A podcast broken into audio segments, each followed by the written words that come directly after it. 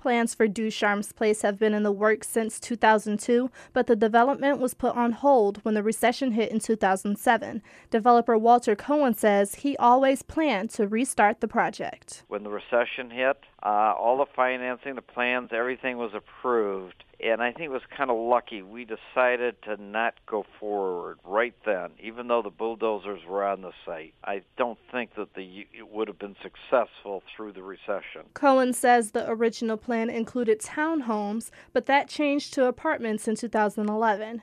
Cohen says the home mortgage market was not stable enough then, and it made more sense to build rental properties.